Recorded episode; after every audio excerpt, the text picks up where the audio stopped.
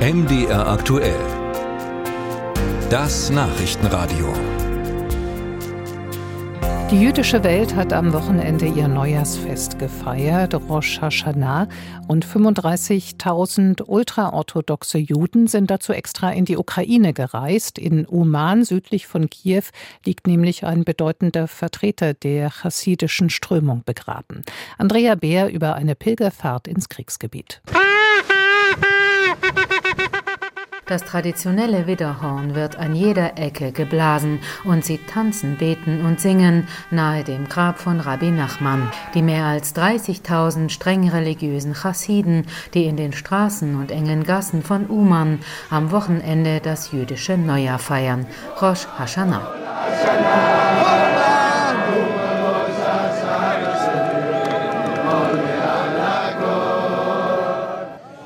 What do you say about this?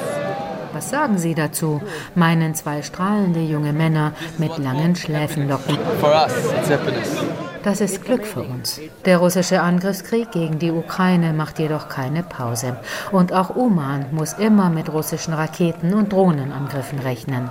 Aufgrund des geltenden Kriegsrechts sind große Versammlungen in der Ukraine verboten. Doch die chassidischen Pilger werden auch in diesem Jahr geduldet. Ukrainische und israelische Polizisten patrouillieren gemeinsam. Wie viele wird aus Sicherheitsgründen nicht gesagt. Polizeisprecherin Soja Wufk. Ну, як ми бачимо, дозволили. Wie Sie sehen, wurde alles erlaubt, obwohl wir auch in diesem Jahr mit Vertretern von Pilgern oder mit den Rabbinern gesprochen haben, dass sie nicht ihr Leben riskieren und in die Ukraine reisen sollen. Aber sie haben uns versichert, dass alles gut werden würde und wir verstehen ja auch, dass die Israelis seit vielen Jahren in diesem Zustand leben, mit einem Krieg. Es hätte keinen Sinn, die Chassiden von ihrer Wallfahrt nach Uman abhalten zu wollen, meint auch Josef Sissels vom Verband jüdischer Gemeinden der Ukraine. Es gibt überhaupt keine Argumente, die sie überzeugen könnten, denn sie haben nur Gott und die Anweisungen ihres Rabbiners. Einmal im Jahr brechen sie aus ihrer sehr geschlossenen Welt aus und fahren nach Oman. Für sie ist es eine Art Befreiung.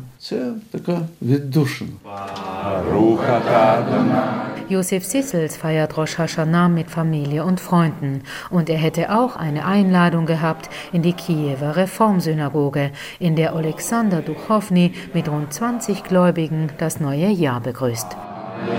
Lechaim. Lechaim.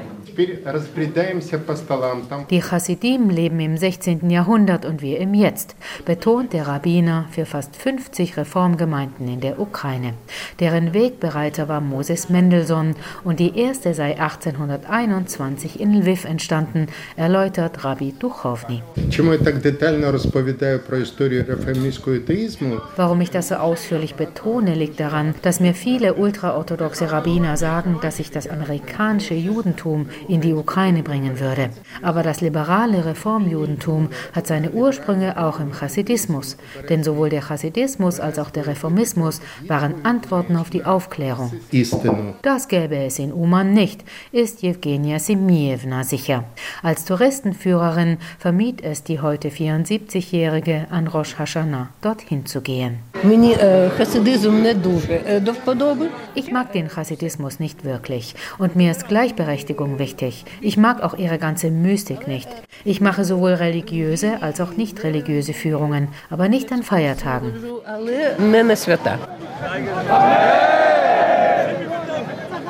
Unterdessen tanzen, singen und beten die Chassiden am Grab des von ihnen verehrten Rabbi Nachman. Und sie werden auch zum nächsten jüdischen Neujahrsfest nach Uman reisen, die Chassiden aus aller Welt.